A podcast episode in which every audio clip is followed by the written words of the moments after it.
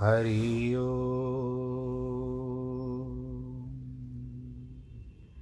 हरि ओ। हरि ओ। गुरुर्ब्रह्मा, गुरुर्विष्णु, गुरुर्देवो महेश्वर, गुरुर्साक्षात् परब्रह्म, तस्मै श्रीगुरवे नमः। विघ्नेश्वराय वरदाय सुरप्रियाय लम्बोदराय सकलाय जगद्दिताय, नागाननाय श्रुतियगविभूषिताय गौरीसुताय गणनाथ नमो नमस्ते। नाहं वसामि वैकुण्ठे योगिनां हृदयेन च, मद्भक्तां यत्र गायन्ति तत्र तिष्ठामि नारद। जिस घर में हो आरती, चरण कमल चितलाए, तहाँ हरि वासा करे, ज्योत अनंत जगाए। जहाँ भक्त कीर्तन करे, वहे प्रेम दरिया। तहाँ हरि श्रवण करे, सत्यलोक से आए। सब कुछ दीना आपने, भेंट करूँ क्या नाथ? नमस्कार की भेंट लो, जोड़ू मैं दोनों हाथ। जोड़ू मैं दोनों हाथ, जोड़ू मैं दोनों हाथ। शान्ताकारं भुजगशयनं, पद्मनाभं सुरेशं, विश्वाधारं गगनसदृशं मेघवर्णं शुभाङ्गं। लक्ष्मीकान्तं कमलनयनं, योगिविरदानगम्यं, वंदे विष्णुं भवभयहरं सर्वलोकैकनाथं। मङ्गलं भगवान् विष्णु, मङ्गलं गरुडध्वज। मङ्गलं पुण्डरीकाक्षमङ्गलाय तनोहरि। सर्वमङ्गलमाङ्गल्ये शिवे सर्वार्थसाधिके। शरण्ये त्र्यम्बके गौरी नारायणी नमोऽस्तु ते नारायणी नमोऽस्तु ते नारायणी नमोऽस्तु ते ओम नमो भगवते वासुदेवाय। प्रिय भक्तजनों, इस समय में अष्टावक्र मुनि राजा जनक को कह रहे हैं तेरहवा सूत्र है कि कूटस्थम बोध मध्वेत महात्मान परिभावय आभासोहम ब्रह्म मुक्त्वा भावम बाह्य मतांतरम मैं आभास रूप अहंकार, अहंकारी जीव हूँ। ऐसे ब्रह्म को एवं बाहर भीतर के भाव को छोड़कर तू कूटस्थ, यानी अचल हो जा, स्थिर हो जा। बोध रूप एवं अद्वैत आत्मा का विचार कर। अष्टावक्र जनक से कहते हैं, ये अहंकार सत्य नहीं है। ये आभास स्वरूप है। इस आभास रूप अहंकार के कारण ही अपने को जीव समझता है एवं अपने को इसी भ्रम के कारण आत्मा से भिन्न समझता है। अतः तू इस भ्रम को छोड़ दे तथा साथ ही इस बाहर भीतर के भाव को भी छोड़ दे कि आत्मा अर्थात परमात्मा कहीं दूर आसमान में है या तेरे ही भीतर है। यह बाहर भीतर का भेद का मन नहीं है, आत्मा सर्वत्र है, बाहर भी है, भीतर भी है। तू केवल इस कूटस्थ, स्थिर, अचल, बोध स्वरूप, अद्वैत आत्मा का विचार कर। अष्टावक्र जनक की भ्रांति मिटाने हेतु कहते हैं कि ये तुम्हें जो विचार मिले हैं, ये सब उधार है, दूसरों के हैं, तुम्हारे अपने नहीं हैं। अब जिस तरह से आपने कल सुना कि अभी कथा वर्तमान में भी है कि ध्रुव, वो तो बेचारा छोटा सा बालक था, पर देखो, उसकी माँ ने उसको उधार चढ़ा दिया कि तू मेरा बालक नहीं है, तू मेरे गर्भ से उत्पन्न नहीं हुआ तो तू राजा की गोद में बिठाने लायक लायक, बैठने लायक नहीं है।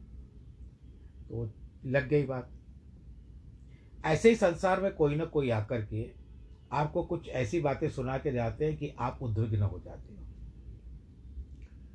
फिर अब बस, अब उसने ऐसा किया। सभी लोग नहीं ऐसे मैं केवल एक सामूहिक रूप से कह रहा हूँ, कोई है, कोई नहीं है, कि जो भी है, पर भगवान सबको खुश रखे। तो ये कोई ना कोई आकर के आपको दे के चला जाता है। अब उसका निपटारा, कितना भी करो, क्या भी करो, लेकिन प्रसन्नता तो किसी में भी नहीं है। कि ये सब तुमने स्वयं उत्पन्न नहीं किए। हाँ वो विकारिक हो जाता है धीरे धीरे धीरे, सुन सुन करके, सुन सुन करके आखिर में एक बार खुद भी खड़ा हो जाना पड़ता है कि मैं भी अभी तलवार ले लेता हूँ। बहुत हो गया। दूसरों के कहने पर झूठी मान्यता तुमने बना ली है कि मैं जीव हूँ। अब ऐसे कई लोग भी हैं, ये तो जीव की बात है। ऐसे कई लोग ऐसे भी होते हैं कि केवल अपनी बात करते हैं। और लोग उसको बढ़ाते चढ़ाते हैं, तुम ऐसे हो, तुम ऐसे हो, तुम ऐसे हो, तुम्हारे सिवा कोई नहीं है, तुम्हारे सिवा कोई नहीं है। तो वो व्यक्ति अपने आप को फिर एक भगवान ही समझने लगता है, भगवान की तरह समझने लगता है। तो ये झूठी मान्यताएँ हैं। जब तक है संसार में मान्यताएँ मिलती रहेगी, संसार के बाद किसने किसको देखा है? पर आत्मा तो भिन्न है। कोई आत्मा को बाहर सृष्टि में कहता है कोई आकाश में कोई स्वयं के भीतर आदि इन झूठी मान्यताओं से सब दुखी हो रहे हैं। उसके साथ तुम भी दुखी हो रहे हो। इस आ, इन उधार ली हुई मान्यताओं को छोड़कर स्वयं जाग कर के देख लो। तुम्हारा सारा भ्रम मिट जाएगा। उठो। स्वप्न से उठते हो ना प्रतिदिन। स्वप्न आए ना आए, पर आप उठते तो हो। और जैसे स्वप्न देखा रात को, डर के उठे भी थे।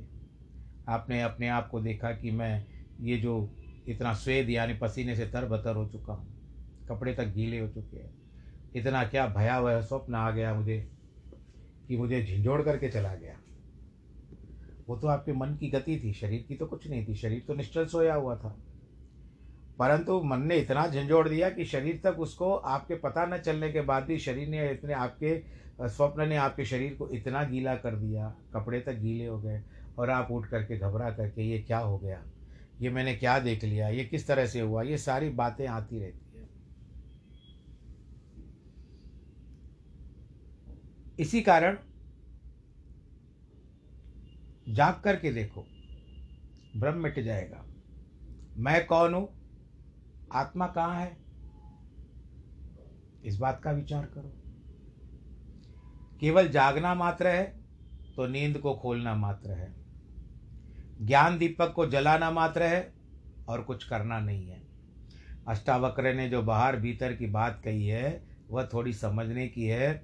मनुष्य के बाहर एक जगत है, वह संपूर्ण सृष्टि है, जिसे कर्म जगत कहते हैं। मनुष्य का एक भी व्यक्तित्व बहिर्मुखी है। एक व्यक्तित्व बहिर्मुखी, एक बाहर का है और एक भीतर का है। गरुड़ पुराण में भी लिखा है कि शरीर एक व्यवहारिक शरीर होता है और एक पारमार्थिक शरीर होता है। अब इस तरह से बहिर्मुखी जो बातें बता रही है कि हमेशा बाहर की और इस संसार को देखता है, वो स्वयं के भीतर नहीं जा सकता। उसका ध्यान में जाना कठिन है।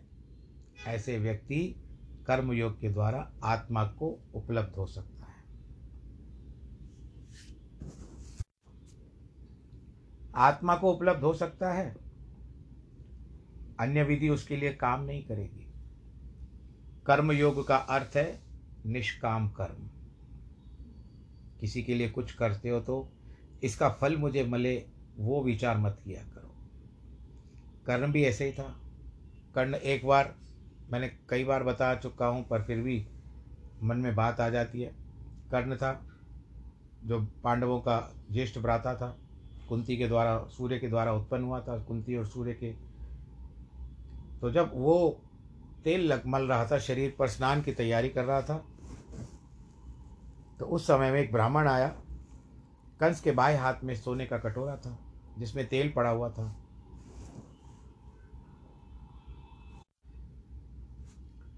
तो ब्राह्मण ने जब दान मांगा तो कब को पता है कि कंस कभी दान देने में हिचकता नहीं था। उसने तुरंत दे दिया बर ब्राह्मण खड़ा हो गया। तो कंस कर्ण पूछते हैं, ब्राह्मण देवता, आपको और कुछ चाहिए? कहते, नहीं, आपने इतनी उचित, इतनी श्रेष्ठ वस्तु दे दी है। इसके लिए पर मेरे मन में एक संदेह आ गया है। ब्राह्मण कहते हैं। कहते, किस बात का संदेह है? कहते हे कर्ण, मैंने सुना है कि दान करना हो तो सीधे हाथ से करना चाहिए। पर आपने उल्टे हाथ से कर दिया। क्योंकि देखो ना, व्यक्ति क्या करता है कि बाएँ हाथ में कटोरा होता है तो सीधे हाथ से अपने शरीर को तेल लगाता है। तो कर्ण भी वही कर रहा था। पर उसी समय उल्टे हाथ से दान दे दिया।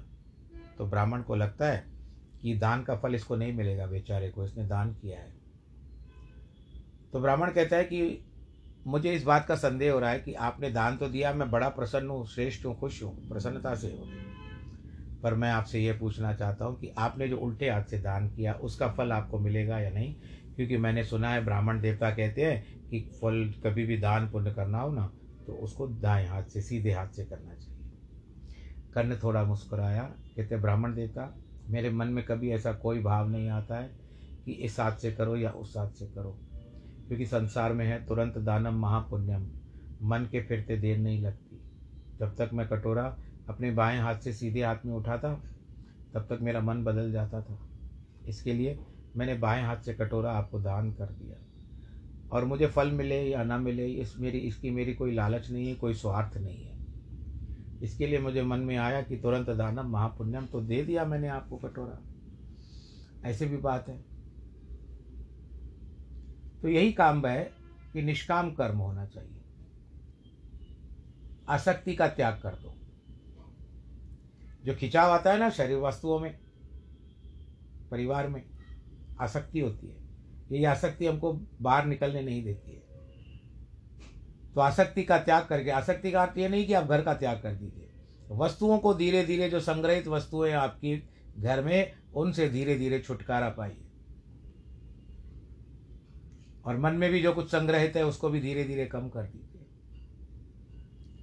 कर्म योग का अर्थ है निष्काम कर्म, आसक्ति का त्याग करके ईश्वर का कार्य समझकर कार्य करना चाहिए। आप हुक्म है आपके अंदर। आपके ऊपर हुक्म है। समझो कि प्रभु का काम किया है। यह है बाहर का भाव। मनुष्य के भीतर तीन जगत और है। एक है विचारों का जगत इसके भीतर है भाव का जगत, तीसरा तीसरा जो आता है, आत्मा का जगत, आत्मा का जगत। अथवा साक्षी जगत है। बुद्धिजीवी विचारों में जीता है। विचारों के साथ ध्यान का प्रयोग करके उस चैतन्य आत्मा तक पहुँच सकता है। उसे कर्म मार्ग में ले जाना कठिन होता है। वह बुद्धिजीवी होने से तार्किक होगा, तर्क वितर्क करेगा। अतः उसे चिंतन और विचार के साथ ध्यान द्वारा आत्मज्ञान कराया जा सकता है। इंटेलेक्चुअल जो होते हैं ना, उनको कितना भी समझाओ, लेकिन वो अपने तर्क के आगे हटते ही नहीं है। मेरा किसी की तरफ़ उद्देश्य नहीं है। भाव आता है कथा के समय में भी। आत्मज्ञान कराना उनको थोड़ा सा कठिन होता है, लेकिन जब वो भी हो सकता है कभी प्रयत्न करने से, क्योंकि करत करत अभ्यास से जड़मत हो तो सुजान। अब जब आत्मज्ञान कराया जाता है तो उसको ज्ञान मार्ग कहते हैं। जैसे भगवान श्री कृष्ण ने भगवत गीता में ज्ञान मार्ग के द्वारा अर्जुन को मुक्त कराया था और उसको प्रेरित किया था कि तुम क्षत्रिय हो, कैसे भी करो युद्ध। अब ज्ञान मार्ग से जो कहते हैं तो उस व्यक्ति को ज्ञान योगी कहते हैं। तीसरा जगत भाव जगत है। यह भक्ति और प्रेम का जगत है। जिस भक्ति में भावुकता अधिक है, उसके लिए भक्ति का मार्ग है। उस व्यक्ति को भक्त कहते हैं। भावना प्रदान व्यक्ति के लिए ज्ञान व कर्म मार्ग नहीं है। ये ज्ञान, कर्म व भक्ति तीन मार्ग है। अलग अलग प्रकार के व्यक्तियों के लिए है। चौथा जगत है, आत्मा जगत या साक्षी जगत, यह केंद्र पर है। इसी के आधार पर सारा भवन खड़ा है। सारा सृष्टि चक्र इसी धुरी पर घूम रहा है। यही लक्ष्य है ज्ञान, कर्म व भक्ति मार्ग का। तीनों के साथ ध्यान जोड़ने पर इसी लक्ष्य को प्राप्त कर सकते हैं। भगवान श्री कृष्ण ने बताया है कि कर्म योग किस तरह से होता है। कपिल जी ने बताया है, कपिल मुनि जो भगवान के दस अवतारों में से या चौबीस अवतारों में से एक माने जाते हैं। श्रीमद् भागवत के अनुसार सांख्य योग बताया है, एवं नारद ने भक्ति योग बताया है तो तीनों ने एक एक मार्ग योग बता दिया है। कृष्ण ने कर्म योग बताया है, कपिल मुनि ने सांख्य योग बताया है, और नारद जी ने भक्ति योग तो ये तीन मुख्य मार्ग आ गए आपके। इनमें अनुष्ठा, अष्टावक्र का मार्ग अनूठा है। वो कहते हैं, सीधा साक्षी पर जाना। वे कोई मार्ग नहीं बताते, कोई विधि नहीं देते हैं। न कर्म की विधि, न ज्ञान की विधि, न भक्ति की विधि। सीधी साक्षी की बात करते हैं। यदि अंतिम है, इसी, इस साक्षी भाव में सीधा जाने के से समस्त ब्रह्म मिट जाते हैं। सभी धारणाएँ टूट जाती है। जिस प्रकार कमरे में भूत दिखाई देता है, किंतु दीपक जलने पर वह नहीं दिखाई देता। गायब हो जाता है। क्योंकि वहाँ भूत था ही नहीं, ब्रह्म था जो दूर हो गया। यदि भूत होता तो गायब नहीं होता, ऐसे अहंकार का ब्रह्म है। इसे गिराने की अनेक विधियाँ हैं। भक्ति है। ईश्वर की शरण में जाना, अपने को अकर्ता मानना, भिक्षान ग्रहण करना, अपने को तुच्छ समझना, नम्रता लाना, नमस्कार व साष्टांग दंडवत करना, चरणों में झुकना आदि अनेक विधियों का अहंकार को मिटाने से काम लाई जाती है। किंतु अष्टावक्र किसी विधि का उपयोग नहीं करते। अब जैसे हम पंडित लोग विधि का प्रयोग करवाते हैं। पंचोपचार पूजा करवाते हैं, ध्यान करवाते हैं, आरती करवाते हैं तो उसकी एक विधि होती है। परंतु ये सबसे अलग बता रहे हैं अष्टावक्र जी वो किसी का भी विधि का प्रयोग नहीं करते अष्टावक्र जी वो सीधे उस परम शक्ति का बोध कराते हैं, जिससे अहंकार अपने आप गिर जाता है।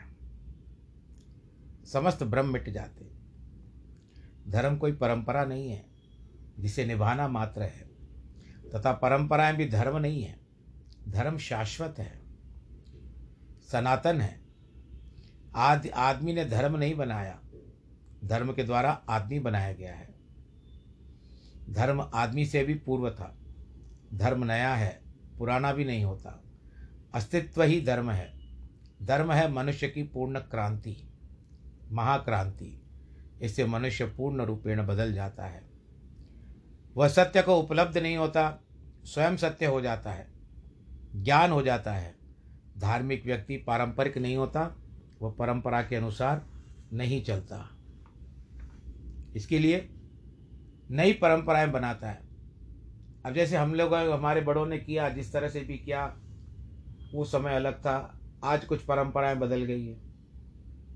धर्म की परंपरा वही है, परंतु उसमें थोड़ा सा नीच ऊंच नीच उतार चढ़ाव कर दिया गया है। इसीलिए इस परंपरा वाले जगत में उसे पसंद नहीं किया जाता। यही कारण है कि जी सांसारिक जो बातें हो जाती है तो कभी कभी आदमी अपनी मर्यादा से बाहर निकल करके किसी के ऊपर हमला कर देता है और क्या कर देता है? अज्ञानों की दुनिया में एक आद ज्ञान का कहाँ निर्वाह हो सकता है भाई? जहाँ अज्ञानता का वरदान हो, वहाँ बुद्धिमान होना भी मूर्खता है। इसीलिए ज्ञानियों को इस दुनिया ने पसंद नहीं किया है और कभी भी ज्ञानियों को ज़्यादा से ज़्यादा उनका अंत कर दिया गया है। पनपने नहीं देते, बढ़ने नहीं देते वो लोग। इस सूत्र में अष्टावक्र आत्मा को कूटस्थ कहते हैं, यानी स्थिर और अचल है। आत्मा कभी भी स्थिर रहती है। मन की भावनाएँ बदलती है, बुद्धि की भावनाएँ बदलती है, शरीर भाव का भाव बदलता है। पर जो आत्मा है वो एक जैसी है। कहते हैं आत्मा स्थिर है, अचल है, वह चलती नहीं, संसार चलता है। आत्मा केंद्र है धुरी है, चक्र, संसार परिधि है, अर्थ सीमाएँ परिधि ही चलाती है, केंद्र या धुरी नहीं चलाती। धुरी के स्थिर में रहने से संसार को गति मिलती है।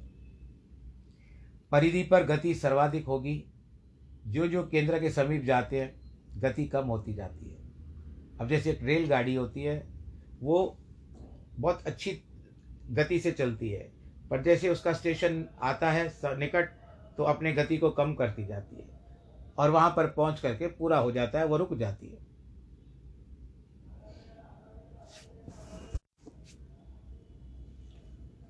तो इसी कारण भौतिक विकास का सूत्र गति है, क्रियाशीलता है अध्यात्म का सूत्र विश्राम है, शांति है।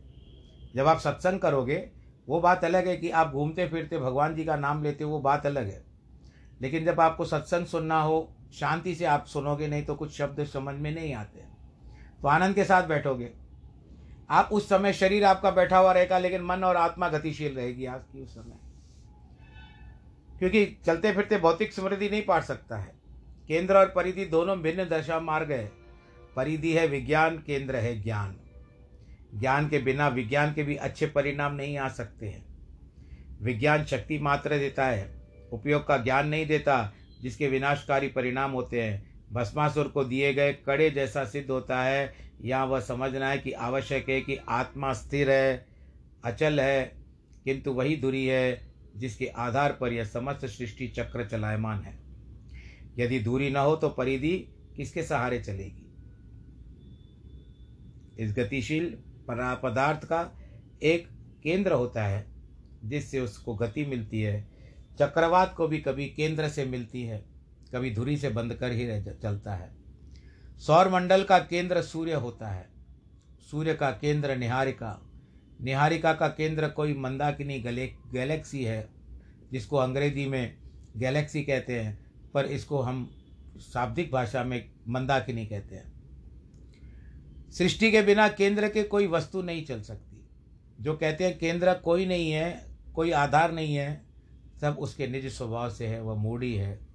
कबीर ने चलती चक्की यानी परिधि की बात कही और उसे पुत्र कमाल ने केंद्र की बात कही। परिधि को शक्ति केंद्र से मिलती है। वह केंद्र स्वयं नहीं चलता, केवल शक्ति देता है जिससे सृष्टि की समस्त क्रियाएँ संचालित होती है। इस जड़ शरीर में जो गति है, वह चेतन की है। यह केंद्र शक्ति ही नहीं, ज्ञान भी है। ज्ञान विहीन शक्ति है। पैशाचिक वृत्ति है एवं ज्ञान युक्ति देवी है। ज्ञान विहीन शक्ति जो होती है, वो पैशाचिक वृत्ति है। शक्ति दोनों के पास है। एक सकारात्मक व्यक्ति के पास भी है, एक नकारात्मक व्यक्ति के पास भी है। परंतु जिसको जैसा स्वभाव होगा, वो वैसा ही प्रयोग करेगा। अष्टावक्र यही कह रहे हैं कि यह आत्मा कूटस्थ स्थिर है, जिसकी शक्ति से समस्त सृष्टि चल रही है। साथ ही बोध रूप भी है। शक्ति का बोध भिन्न नहीं है, उसी आत्मा के हैं। दोनों का भिन्न मानना ही अज्ञान है। इस सूत्र में अष्टावक्र ने कूटस्थ एवं बौद्ध रूप एवं अद्वैती इन तीन शब्दों के समस्त सृष्टि के व्याख्या की है।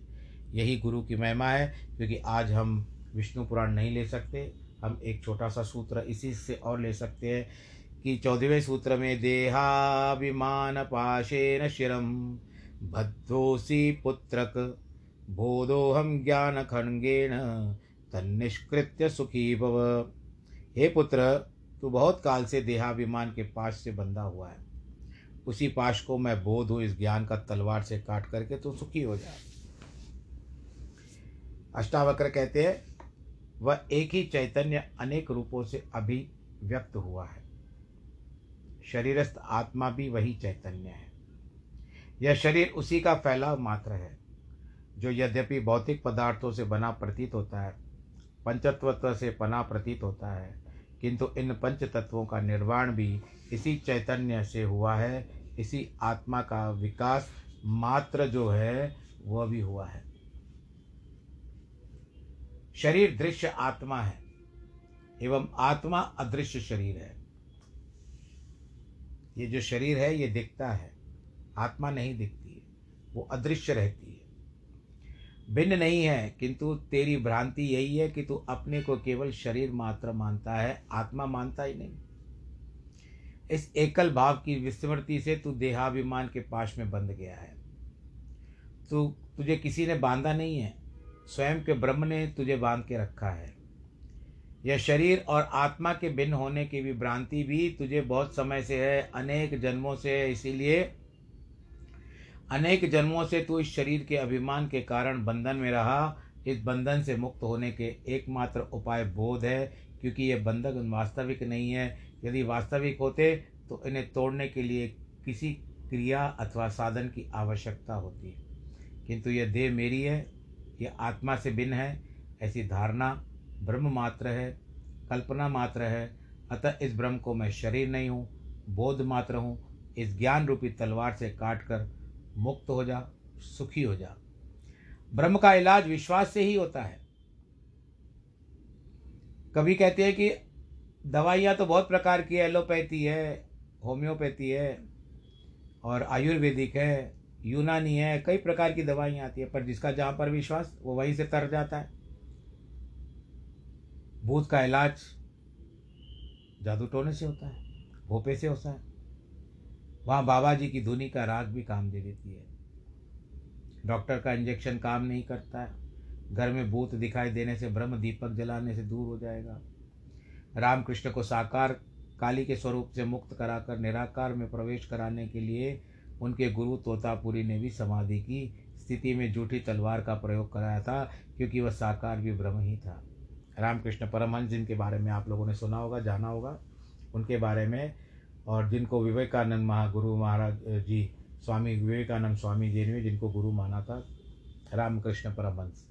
तो उनके गुरु का नाम तोतापुरी था। उन्होंने साक्षात किया, करवाया था माता से उनका। तो इसी प्रकार अष्टावक्र ज्ञान रूपी तलवार से ही इस अज्ञान रूपी देहाभिमान को नष्ट करने को कहते हैं, क्योंकि अज्ञान का विनाश ज्ञान से ही होता है, साधन काम नहीं आते। अब जिस तरह से बत्ती है, आज सुविधाएँ हैं, आज अगर विद्युत गति का क्या कहते हैं कि अवरोध हो जाती है, रुक जाती है तो उस समय में आज आपके पास बहुत सारे साधन हैं, जिसको गैजेट्स कहते हो, इन्वर्टर इत्यादि है, जो आपको थोड़ी देर के लिए तो एक सांत्वना रहती है कि इन्वर्टर है तो कम से कम गर्मी का समय अभी क्योंकि आ रहा है तो उस समय में आपको कम से कम उतनी देर तक तो इन्वर्टर चलता रहेगा। आपके घर में सब साधन है, साधनों की जिस तरह से भरमार है, बहुत सारे साधन है। क्या ना ले, क्या ले, क्या ना ले, आज वो हम बात का विचार करते हैं। कभी एक साधन ये भी था कि बत्ती तो थी नहीं, उस समय में हाथ के पंखे चलाए जाते थे, आज हाथ का पंखा किसने देखा है राजा महाराजाओं के पास जो भी देखा जाता था बड़े बड़े हाथ पंखे डंडों में रहते थे। पंखे से उनकी दासियाँ वहाँ पर या तो चवर झुलाती थी, या तो पंखा झलती थी। आज क्या वो ज़माना है? आज राजाओं का है ज़माना। आज किसी मंत्री को भी के पास भी जाते हैं। आज महामहिम के पास भी ऐसी कोई दासी नहीं है जो पंखा करे। तो यही सारी बातें कि कितना परिवर्तन आ गया, बदलाव आ चुका है। परंतु मन अपना तटस्थ रहे, आत्मा अपनी कूटस्थ रहे, अचल रहे। अचल भी रहे तो ऐसी बात होती है कि घर भी भरा खाली हुआ ना रहे। घर खाली कोई रखता है? नहीं रखता है। कुछ ना कुछ भरा होना चाहिए। डब्बा कोई खाली रखता है? नहीं रखता है। उसमें भी कुछ ना कुछ भरा हुआ चाहिए। तो इस तरह से आत्मा को भी कभी आप खाली है, नहीं है, भरी हुई है या नहीं है, लेकिन आप उसका पोषण करोगे। किस तरह से पोषण करोगे? आप अपनी आत्मा को भरोगे। किस तरह से वो होता है? प्रभु के नाम से। आत्मा का पोषण प्रभु के नाम से होता है। शरीर का पोषण तो वैज्ञानिक दृष्टि से भो, भोजन और सब्जियों से विटामिन से इससे उससे होता है। परंतु आत्मा का पोषण किसी भी उसको हरि नाम की विटामिन चाहिए जिससे वो अत्यंत प्रसन्न होती है। बोलो नारायण भगवान की जय। तो कथा के प्रसंग को आज मैं एक मिनट पहले ही रोकता हूँ। आप सब लोग खुश रहिए, आनंद के साथ रहिए, प्रसंग हो चुका है। और आप सबको बहुत बहुत बधाई, जिनको जन्मदिन और वैवाहिक वर्षगांठ है। नमो नारायण।